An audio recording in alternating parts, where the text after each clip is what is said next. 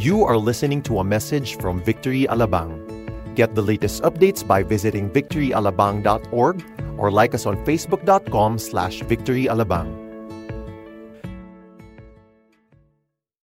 2 Timothy chapter 3 verses 1 to 5 and verses 10 to 17 we'll be reading from the NIV version. Verse 1. But mark this there will be terrible times in the last days.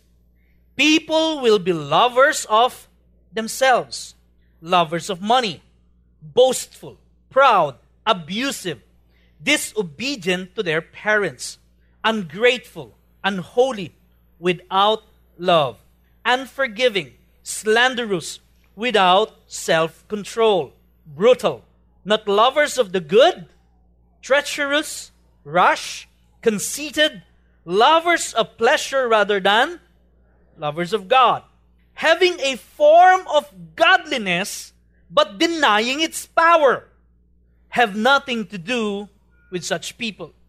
You, however, verse 10, know all about my teaching, my way of life, my purpose, faith, patience, love, endurance, persecutions, sufferings, what kinds of things happened to me in Antioch, Iconium, and Lystra.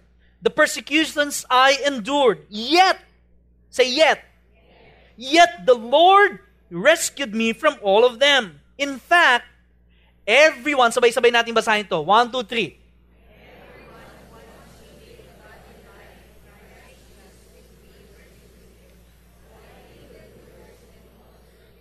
From bad to worse, deceiving and being deceived.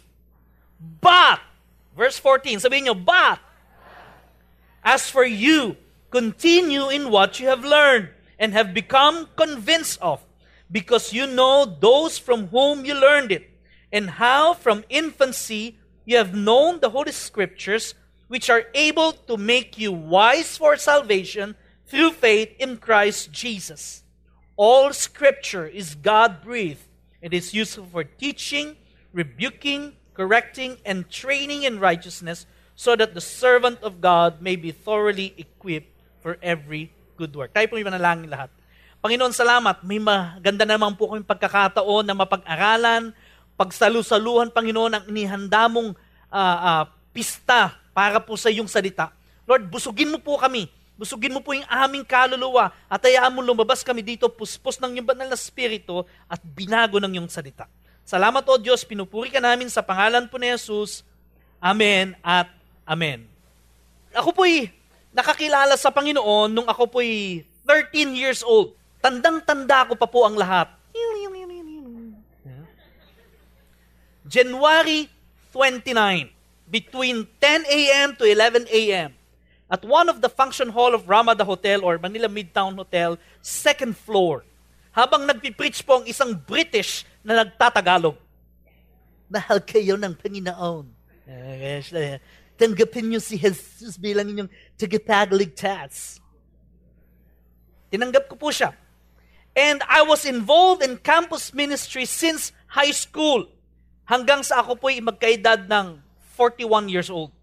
One time na kamakailan po na curious ako, ano yung prevailing problems ng ating mga kabataan sa ngayon, whether high school or college. At kaya po tinanong ko yung isang campus missionary natin na si Jom. Sabi ko, Jom, ano ba yung prevailing problem ng mga estudyante ngayon?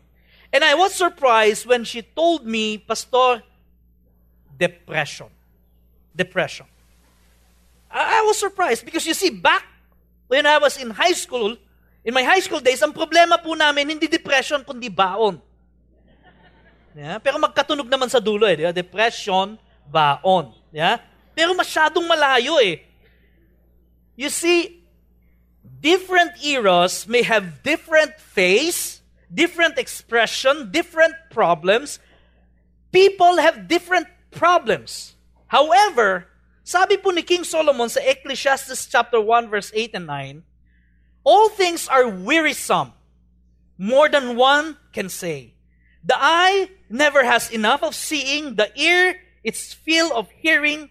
What has been will be again, What has been done will be done again. There is nothing new under the sun. Wala daw pong bago sa ilalim ng sikat ng araw. Ibig sabihin nung paikot-ikot lang daw po yan. As they say, history repeats itself. But I want us to focus on this phrase. The eye never has enough of seeing, nor the ear its feel of hearing. Ano po ibig sabihin nito? Ibig sabihin po niyan, people were seeking then. People are seeking now. Hindi ma hindi ma-fulfill yung kanilang mata, hindi ma-fulfill ma-fulfill yung kanilang pandinig at patuloy silang naghahanap pero paulit, ulit, ulit, ulit, ulit, ulit lang.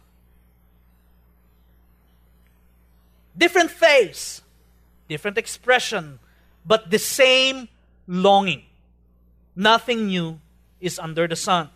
People are seeking for significance.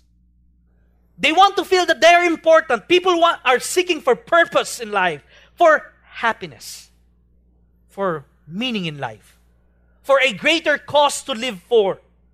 Kaya yung iba po, namumundok kahit na taga-UP. Di ba? Ang, ang ganda ng pinakain, pero mamumundok. Handang mamatay para sa bayan. Because they want to live for a, a, a life, no? For a cause to live for. And they're seeking for spiritual answers to their spiritual questions. You see, there is a nagging noise in the man's soul that cannot be silenced until it finds answer that could truly satisfy it. Yung mga tao po, they will try to drown it with all their might, but it will not go away. Kaya naman po yung mga tao, they are seeking for answers. People are looking in different places to find answers. Some, they turn to science to find answers. Praise God for science. Dahil po doon, yung human progress had made its great leap because of it. But it cannot give answers doon po sa mga tanong ng puso ng tao. Others, they turn to the science and art of psychology. Praise God for psychology because now we have a better understanding of human behavior at paano po ito nakakaapekto sa ating mga relasyon sa ibang tao. But still, it cannot offer a comprehensive solution to man's deepest, deep-seated problems. Yung iba naman po, they turn to money and materialism, hoping and believing that they will find answers to what they are seeking for. Sure, money could make life easier. Naniniwala po ba kayo doon? Parang hindi kayo naniniwala. Money will make life easier. But it does not necessarily mean it will make your life much happier. Sabi nila, pagka may pera, nagiging madali ang buhay. Pag wala kang pera, pumunta ka sa ospital, madadali ang buhay mo. Pero kahit marami kang pera, it doesn't mean magiging masaya ka. Others naman po, they turn to relationship. They're hoping na pag sila'y nagkasyuta, ito na naman si Pastor, syuta na naman. Magiging masaya na sila. Naghahanap sila ng taong sasabihan nila ng, You complete me. Or they turn to personal achievement. Or to fame to sex, hoping and believing it could silence the nagging noise in their soul, but it will never go away. Because man's greatest problem is something spiritual. Some realize this, kaya naman pong ginawa nila, nag-iba sila ng langdas. They took a spiritual journey. They're trying to find spiritual solutions to, to, to, to a, but to a different uh, kind but to no avail. And in their pursuit for answer, marami pong mga tao ay napariwara. Sabi po ng text natin, people will go from bad to worse, deceiving and being deceived. Deceiving and being deceived. Bad to worse. Sabi po sa verse 1, But mark this. Okay? Markahan mo ito. There will be terrible times in the last days. People will be lovers of themselves, lovers of money, boastful, abusive, disobedient to their parents, ungrateful, unholy, without love, unforgiving, slanderous. Di ba? Magkagit-gitan lang ng konti. Yes! Yeah. Pag mayroong hindi nagustuhan sa office, sisiraan. Okay? Kasi maganda. Pangit-pangit. Slanderous. Without self-control. Brutal. Not lovers of the good. Di ba? Kung gumagawa ka ng tama, ikaw pa yung masama. Magsabi ka ng totoo sa iyo pag galit yung mga classmate mo. Tama? Huwag kang magpakopya. Akala mo kung sino matalino. Eh, di ba, di ba? Not lovers of the good, treacherous, rash, conceited lovers of pleasure rather lovers of God, having a form of godliness but denying its power. Have nothing to do with such people. Para hubang si Paul, nakita niya na yung 21st century. Yeah? This is about 2,100 years before. Ngunit parang nakita na ni Paul yung nangyayari sa atin. Paul affirmed this truth in his epistle to the Romans, chapter 3, verse 10 to 12, as it is written, There's no one righteous, not even one. There's no one who understands. All, no, there's no one who seeks God. Sabi nyo nga, no one seeks God.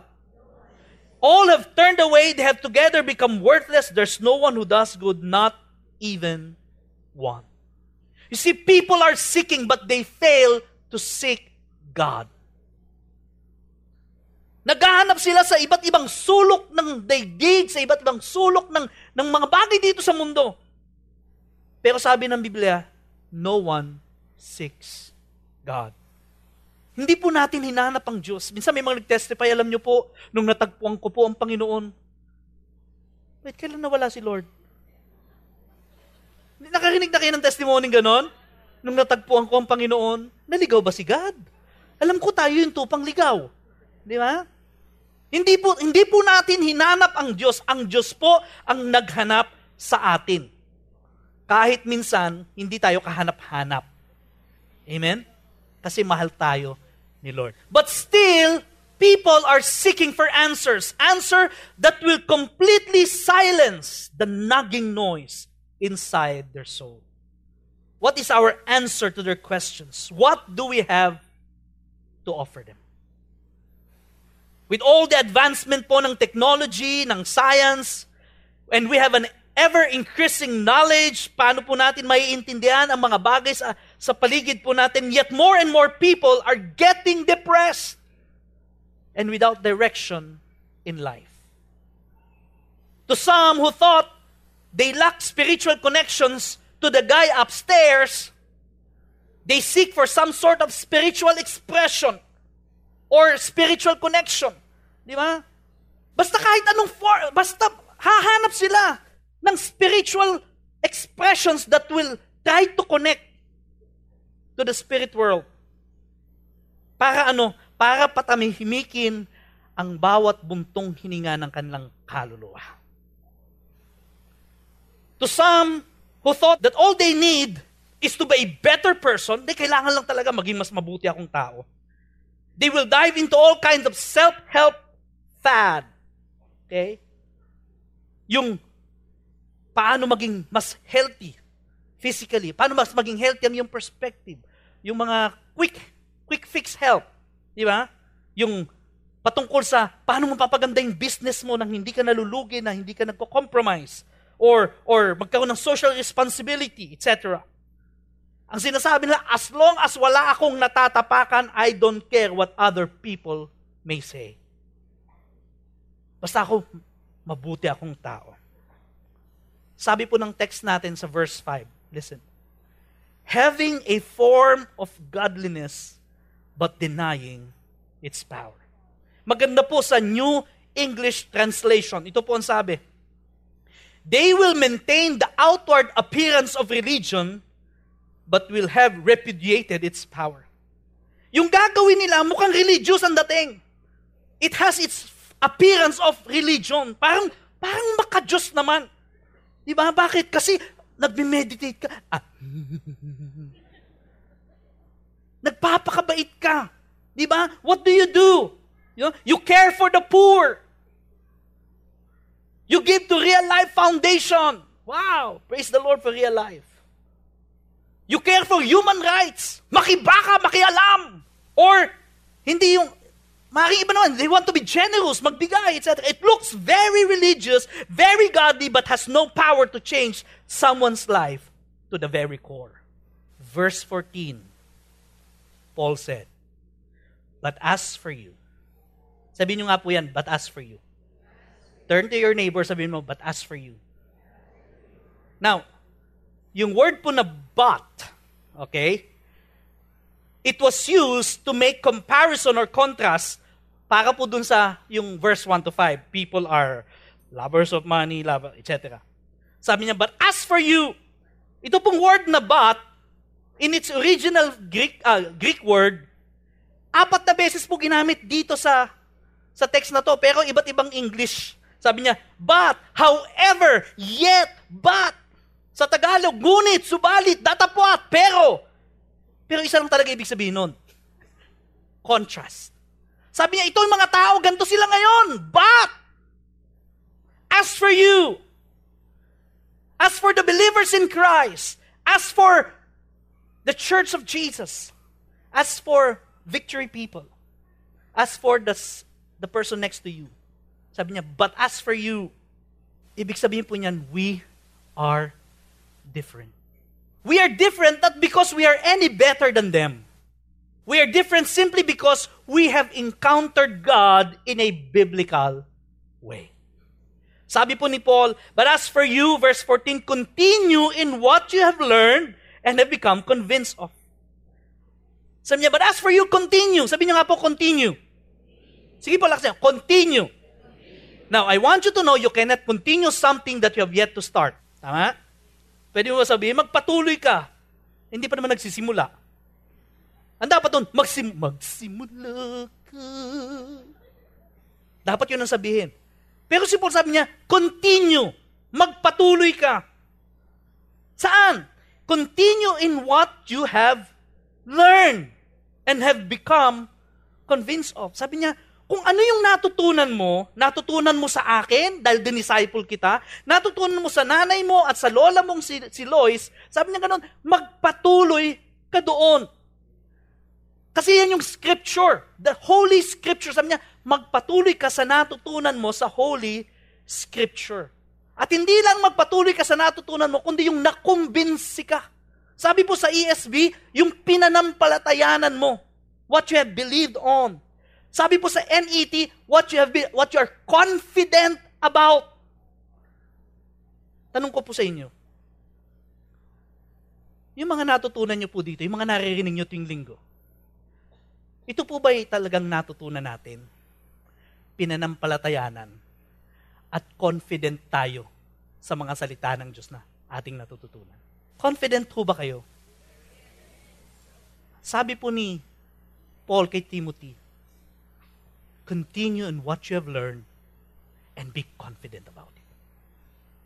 Magpatuloy kayo. Mahirap naman po na parang week in, week out, pasok kayo dito, papasok yung word dito sa kanan, lalabas sa kaliwang tenga, tapos walang nangyari. Pagka nagka-problema, binigyan na naman ako ng problema ng Diyos. Ha? Because you don't know the Word of God. Pero sabi niya, encouragement ni Paul sa atin, Continue in what you have learned and what you are confident about.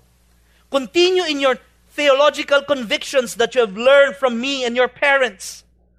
Bakit? Ano ba, ano ba dulot nito? Sabi ng verse 15, which are able to make you wise for salvation through faith in Christ Jesus.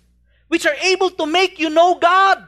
Know your know yourselves in relation to who God is. And how we can receive yung pong redemption and forgiveness sa magitan ng pananampalataya kay Kristo Jesus. Sabi niya, yung natutunan mo, yung, yung confidence mo na yan sa salita ng Diyos, sabi niya, yaan ang magbibigay sa iyo ng karunungan ng kaligtasan. Sabi po ni Paul sa verse 16, all scripture is God-breathed. It is useful for teaching, rebuking, correcting, and training in righteousness. Say righteousness. So that the servant of God may be thoroughly equipped for every good work. So yung Bible po, profitable po siya, hindi lamang po for theological discussions. Hindi lamang po para sa spiritual condition ng yung puso. Hindi lang para maligtas ka. Kasi yung iba, ang akala nila, ang Kristyanismo, yung pag naligtas sila, okay, basta ako, save na ako. Anytime ako mamatay, okay na. Pero hindi lamang po doon ang Bible. Kasi hindi naman po tayo kagad mamamatay eh. Tama po? Sana nga ganun yung pagkanaligtas para hindi na, hindi na mag-backslide do yung kunin na lang ni Lord. Hindi na siya magba-backslide. Pero hindi po eh. Matapos kang makarinig ng salita ng Diyos, dahil doon na nampalataya ka kay Kristo Jesus, na born again ka, meron ka pang lalakarin. Ito yung discipleship walk mo kay Lord. Sabi niya, this is profitable for training in righteousness. Ito po yung tinatawag ng Bible na doctrine of the sufficiency of the Scripture. The doctrine of the sufficiency of the Scripture. Ibig sabihin, hindi lang po para sa kaligtasan natin, kundi pati sa pang-araw-araw nating lakad sa Panginoon, ang Biblia ay sapat na at higit pa. Amen? Now, bakit ho ba nagkaroon ng gantong doktrina? Ito po kasi ay response No, na-highlight po itong doctrine na to in response po doon sa ibang pananampalataya na nagsasabi, sinasabi ng ibang tao, yung scripture daw po ay hindi sapat para makilala ang Diyos. Okay? At kailangan daw po natin malaman pa yung ibang tradisyon at ibang mga kaisipan at ginagawa ng mga tao nung unang panahon. Kaya naman po yung ating mga forefathers, ikinraft po ito base po sa salita ng Diyos at diniklara nila that the scripture is sufficient. Sabihin nyo nga po, the scripture is sufficient. Sapat na at higit pa ang salita ng Diyos para makilala natin ang Panginoon at malaman natin kung ano yung gusto niyang ipagawa. Now, si, si Wayne Grudem po, dinefine po niya ito pong sufficiency of the scripture at ito pong sinabi niya. The sufficiency of scripture means that scripture contained all the words of God that He intended His people to have at each stage of redemptive history. And that it now contains everything we need God to tell us for salvation, for str- trusting Him perfectly, and for obeying Him perfectly. Hayaan niyo pong Tagalogin ko, dahil medyo mahabang-habang English yan, kahit ako nahirapang intindihin. So, pilit kong tinagalog. Ang sinasabi po dyan yung the sufficiency of the scripture sa Tagalog, ang Biblia ay naglalaman ng mga salita ng Diyos na tinak tinakdan niyang pagkaloob sa bawat yugto ng kasaysayan natin para sa kanyang pagtutubos sa atin. At ngayon, ito ay naglalaman ng lahat ng kinakailangan natin na sabihin ng Diyos upang tayo'y maligtas, pagtiwalaan siyang lubos, at sundin siya ng ganap. Ibig sabihin yan, para makilala mo siya, maligtas ka, at sumunod ka sa mga bagay na pinagagawa niya, ang salita ng Diyos, sapat na. Okay? Sabihin nyo nga po, sapat na. Okay. Ano po ibig sabihin yan sa mas mababaw na, na kaisipan? Nung inaaral ko po ito, isa po sa mga reference ko si Wayne Grudem, isa po siyang magaling na commentator at theologian. Sabi po niya, ang unang implication niyan is we can find all that God has to say, has said on particular topics, and we can find answers to our question. Ulitin ko, we can find all that God has said on particular topics, and we can find answers to our question. Now, yes, we can find some answers sa Bible po pag gusto nyong malaman patungkol sa science. Okay? Meron po kayong makikita sa Bible, pinag-uusapan tungkol sa science. Like yung creation, Okay? Although hindi po yan very thorough kasi hindi naman po science book ang Bible. Okay? Kung gusto niyo pong malaman ang history, pwede rin po kayo makakuha ng sagot sa Bible. Kung gusto po niyong magkaroon ng idea at mag-improve ang inyong leadership, ang inyong business skill, may sagot po ang Biblia. Okay? But the Bible is primarily a spiritual, doctrinal, and a moral code. Dahil po ito'y isang spiritual, doctrinal, and moral code, ang sinasagot po nito yung mga spiritual queries, mga doctrinal or theological questions and moral and ethical standards na dapat nating maging gabay sa pamumuhay bilang Kristiyano. Okay? At makakakuha po tayo ng sagot dito. If only we would look intently, and if only we will have an open mind and open heart, we can see that God has something to say about many things. About, say halimbawa, divorce or separation. Okay? Pinapasa na po ngayon ang pinasa na po ang batas sa lower house na magbibigay power sa aming mga pastor, mga pare, mga mga religious leader na i-dissolve ang kasal. Ibig sabihin nun, pag lumapit kayong mag-asawa sa akin, okay, sa tamang halaga, sa tayo. Eh, ganun lang naman yun eh. Di ba? Pag sinabi ng pare, hindi ninyo na mahal isa't isa? Inombag mo? Eh, ikaw, gino, sinapak mo. Wow, hiwalay na kayo. O sige. Ano? Dissolved na yun. I-recognize na ng government. Yun po yung proposal sa lower house. Paano kung yung isang lalaki at isang babae nakasal, okay, ma- okay, kasal siya dito, ito, kasal naman, sa kanilang mga respective spouses, may anak sila, tapos nagkahiwalay, nahiwalay ito, nahiwalay din ito, tapos sila po'y pinagtagpo ng tadhana. Nagkatinginan. Nagmahal. Nagsama. Nagkaanak. At nakakilala sa Panginoon. Meron bang sinasabi ang Biblia para sa kanilang predicament? Kung magiging bukas lang po ang puso at isipan ng tao, may sinasabi po ang Biblia. Gusto nyo malaman? Umatin kayo ng seminar.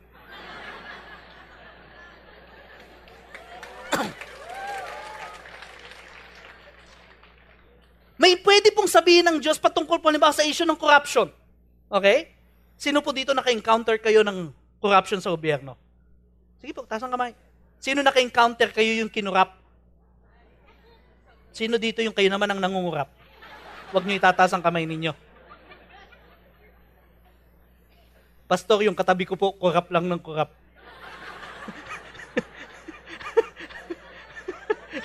Hindi po yan yung pinag-uusapan natin, ha?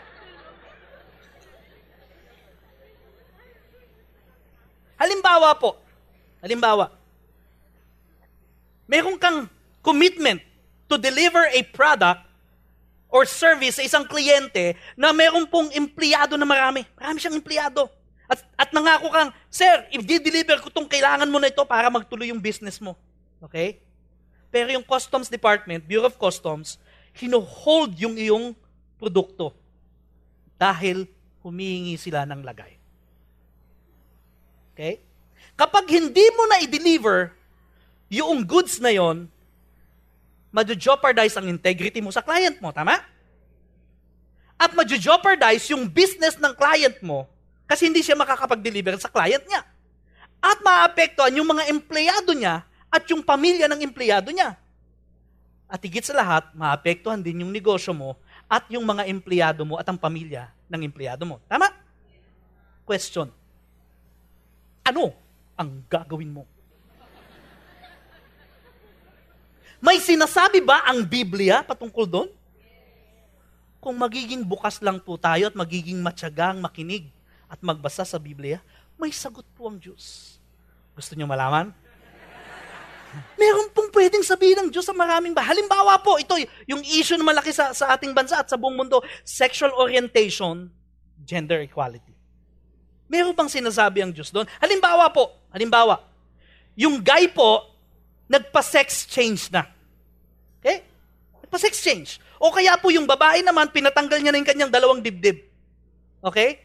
At dahil nagpaturok sila ng hormones, nagbago na yung kanilang boses, nagbago na yung katawan, yung lalaki naging sexy, yung babae lumaki yung katawan, nag-iba na ang boses, tapos nakakilala sa Panginoon.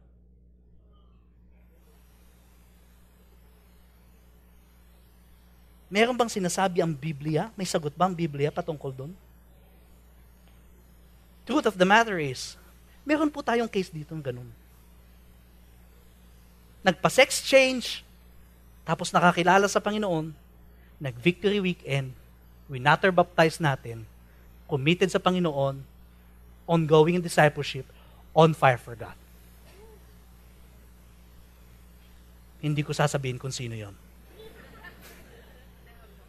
Nandyan lang yan sa paligid. Mapapansin nyo na lang.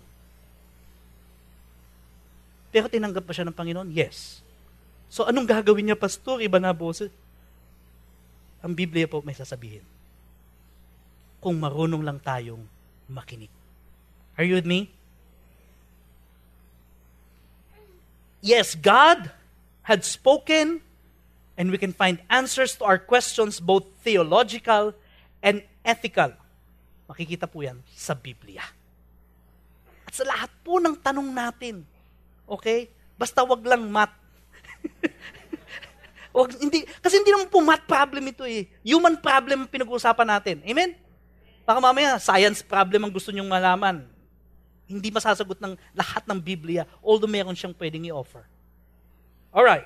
At this point, yung sinasabi ko po, dahil Biblia, sa Biblia makikita yung sagot, dito po tayo nagkakaiba doon sa ibang mga Roman Catholic theologians.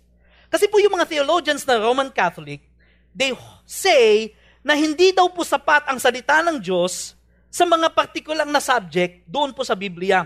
Kaya naman daw po, dapat tayong makinig doon sa mga official teachings ng church throughout all history. At kailangan nating i-consider yung tradition sad to say, ito pong Roman Catholic Church tradition ay nag, nailalagay po sa equal footing with the Scripture.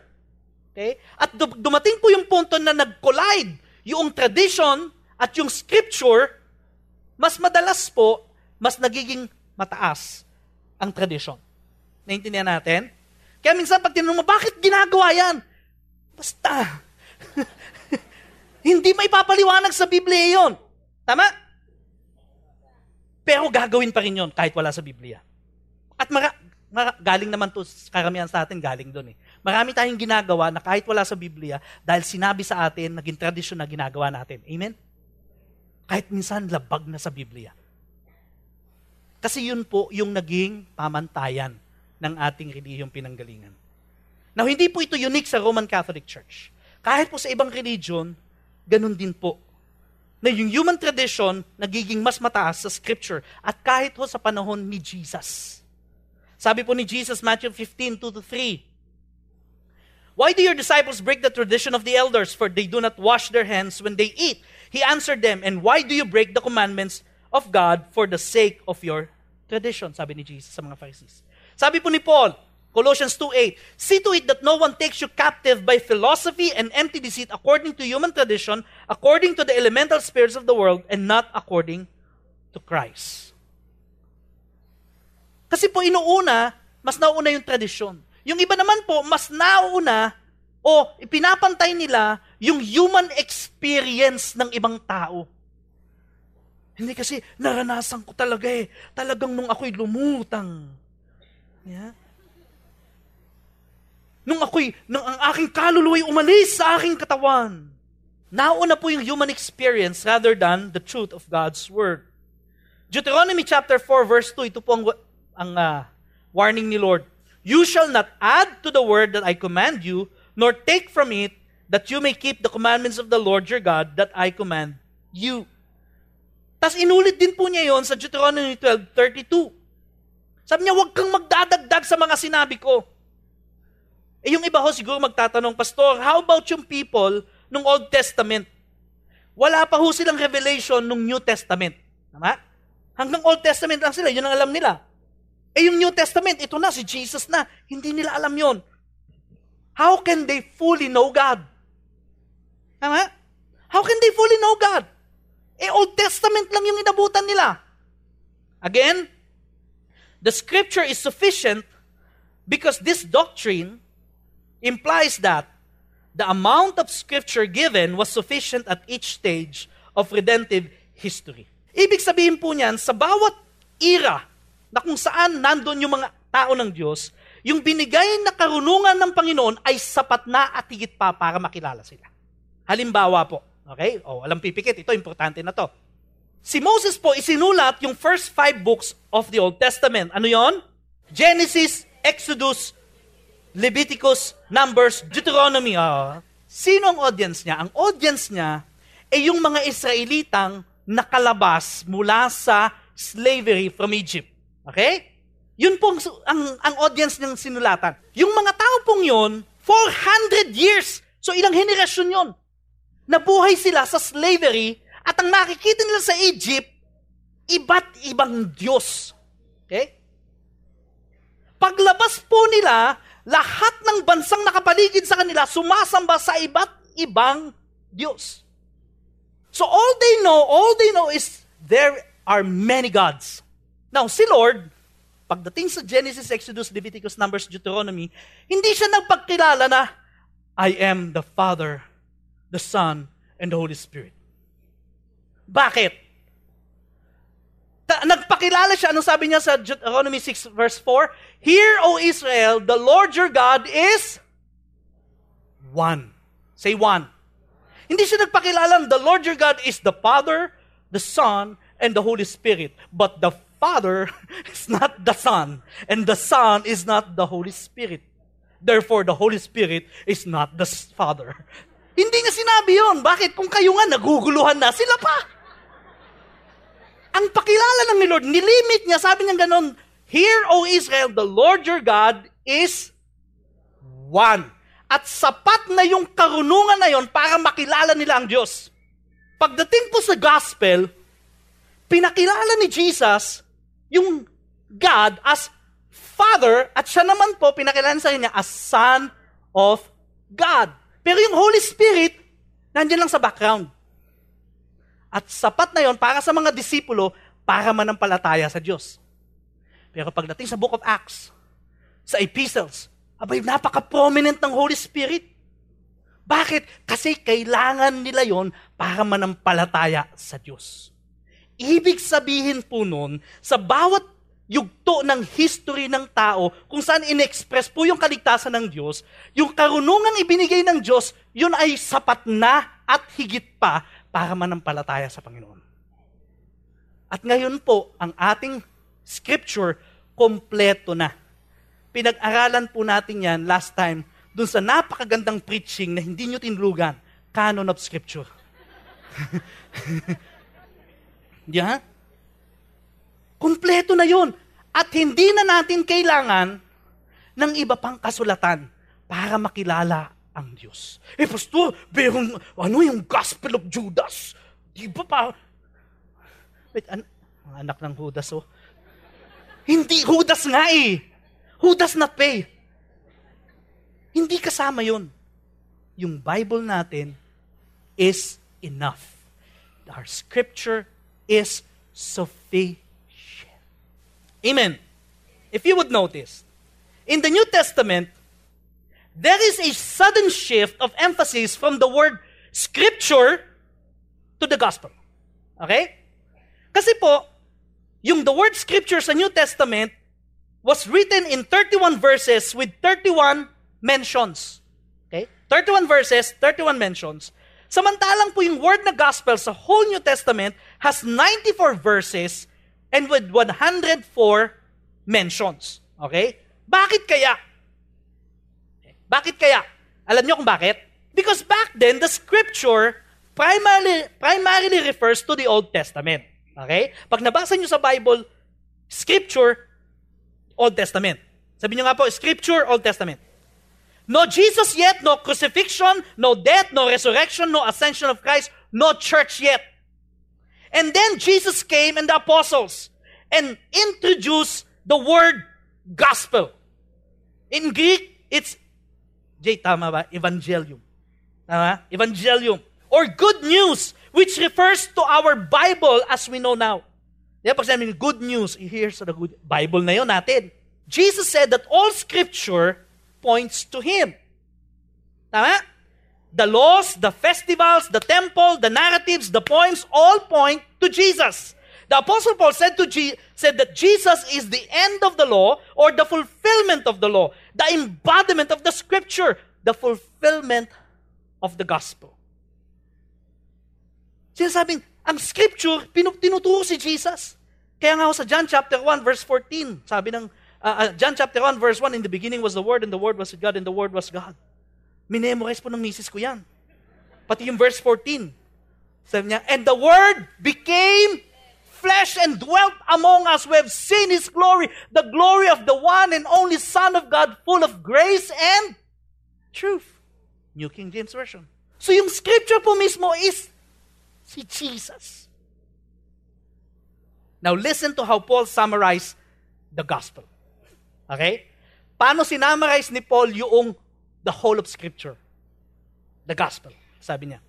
Now I would remind you, brothers, of the gospel I preached to you, which you receive, in which you stand, and by which you are being saved. Okay? Itong gospel daw ito, ito yung nagliligtas. Yung scripture, yun po ang nagliligtas sa atin. Sinabi ni Paul, itong gospel na ito yung nagliligtas. If you hold fast to the word I preached to you, unless you believe in vain.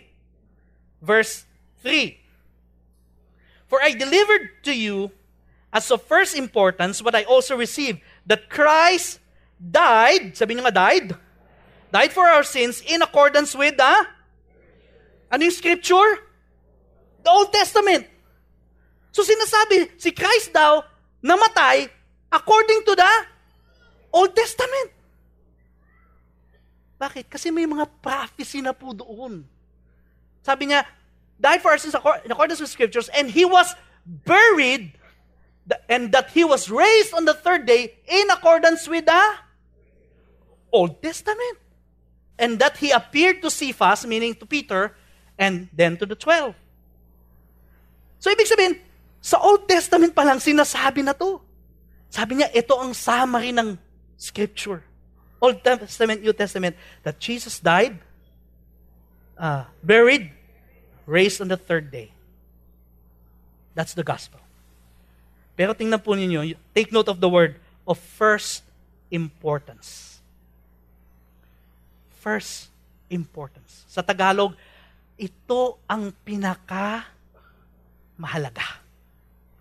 The most basic, the fundamental truth that we need to know.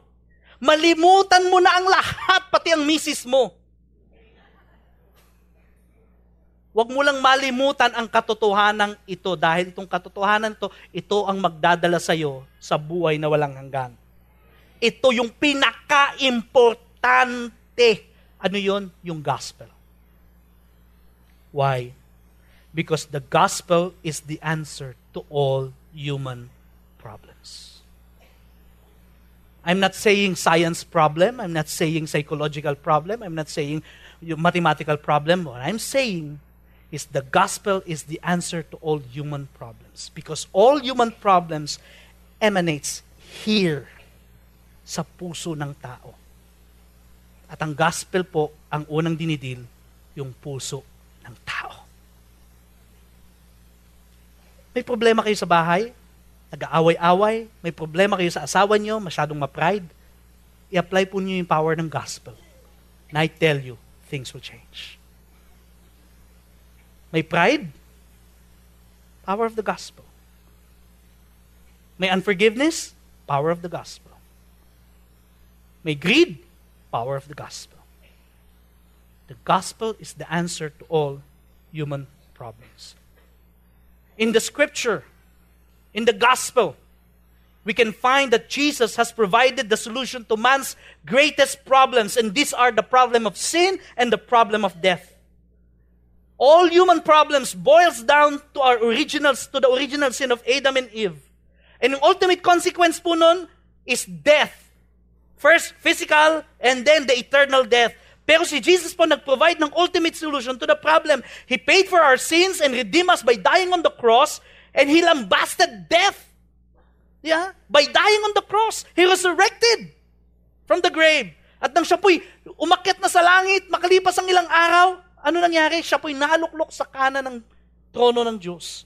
At sinabi niyang ganon, because of that, we, the Christians, are now seated in the heavenly realms. Kahit nasa lupa pa tayo. Sabi ng Bible, pag mananampalataya ka, nakaupo ka na dun sa trono, sa, sa, sa may tabi ni, ni Jesus, kahit nasa lupa ka pa. Royalty. We're sitting in the heavenly realms. Nangyari yun. Bakit? Dapat papunta tayo sa impyerno lahat. And yet, because of the gospel, because of the power of the scripture, we've been saved, forgiven, and seated in the heavenly realm. Amen. Yung science po, hindi i-affirm yan. Yung psychology po, medyo mamaliitin yan. Materialism, ididina yan. Sure, money can sabi nga, money can make life easier, but it will not make you happier. Lahat po ng mga bagay sa mundong ito, it will fail. But the truth cannot be denied. The gospel is the answer to all human problems. Because you see, the scripture is enough. In fact, it is more than enough. God is God. And He gave us revelation that we need to know, not what we want to know. Lahat po ng nakasulat sa Scripture, yun po yung kailangan natin para makilala siya at mabuhay tayo na may takot sa Diyos. Eh, Pastor, paano yung mga tanong na hindi naman masagot-sagot? May sagot po dyan. Deuteronomy 29.29 The secret things belong to the Lord our God, but the things that are revealed belong to us and to our children forever, that we may do all the words of this law. Sapat na po ang scripture para tayo mabuhay ng may takot sa Diyos at lumakad ayon sa kalooban niya at makilala natin siya. Amen? Palakpakan po natin, Panginoon.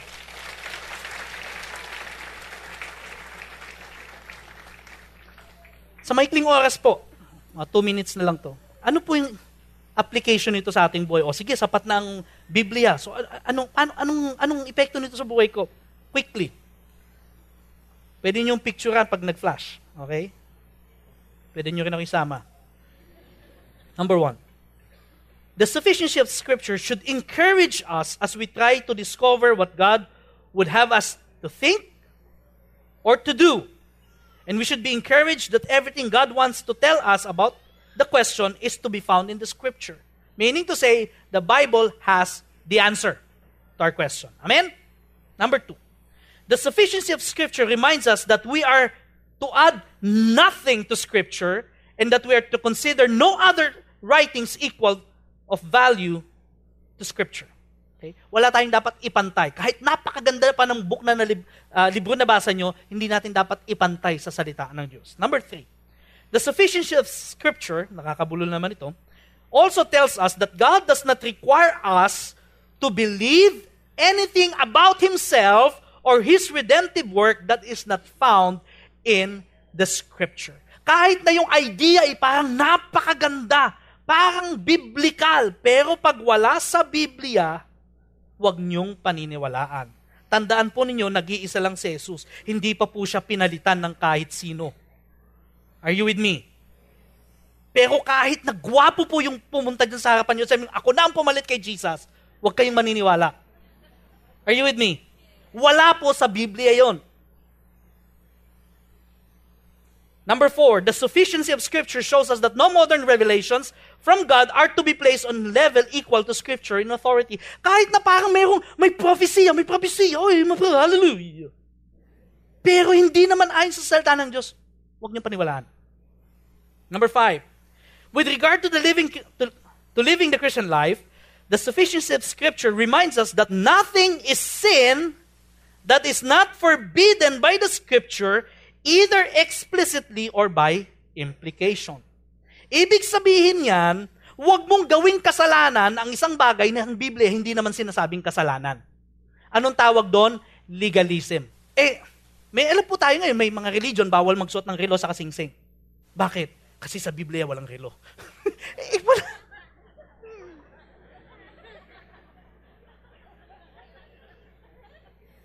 Read me. Hindi naman pinagbabawal ng Biblia. Bakit natin ipagbabawal? Hello? So wag po yung, "Ay, bakit ka, ba, um, da- dapat sa church hindi nakasumbrero, ha? Hindi nakasum... Bawal yan! Saan sa Biblia yan? Basta! Hindi, hindi, hindi ganun. So wag nating ituring na kasalanan isang bagay hindi naman sinasabi ng Bible na kasalanan. Pero wag nating sabihin po pwede pag sinabi ng Bible na hindi pwede. Are you with me? Number six. At matatapos na po ako. The sufficiency of Scripture also tells us that nothing is required of us by God that is not commanded in the Scripture, either explicitly or by implication. Ibig sabihin nun, kung di kayo nire-require ni Lord manalangin mula baklaran hanggang kalookan na nakaluhod, eh huwag niyong gawin. Kailangan nakapaa ka pagpapasok ka sa church. Hindi. Amen? Kung ano po yung sinabi ng Biblia, maniwala po kayo sa akin, may, may mga sagot po sa Biblia. Sapat na po ang Biblia natin para makilala siya at mabuhay tayo ng may takot sa Kanya. Tandaan po ninyo, the gospel is what? Enough. The scripture is enough. It's actually more than enough. And the gospel is the answer to all human problems. Amen? Lord, salamat po sa iyong salita. Lord, binigyan mo kami ng kasulatan na magpapakilala sa amin kung sino ka. And what a joy to know you. Thank you, Lord, for calling us and making us belong to this family whereby we can get to know you and we can live a life that pleases you. Lord, we pray that this will be our goal in life to know you and to obey you with all of our hearts. Panginoon, salamat po. Hayaan mo po, Panginoon, na ang bawat taong narito, nakataas ang kamay, gagamitin mo po kami, Panginoon, upang ang ibang tao rin po ay makakilala sa iyo. Salamat, Panginoon. May the Lord bless you. May the Lord keep you. May the Lord make His face shine upon you and be gracious to you. To Him be glory, honor, and praise. In Jesus' name this we pray.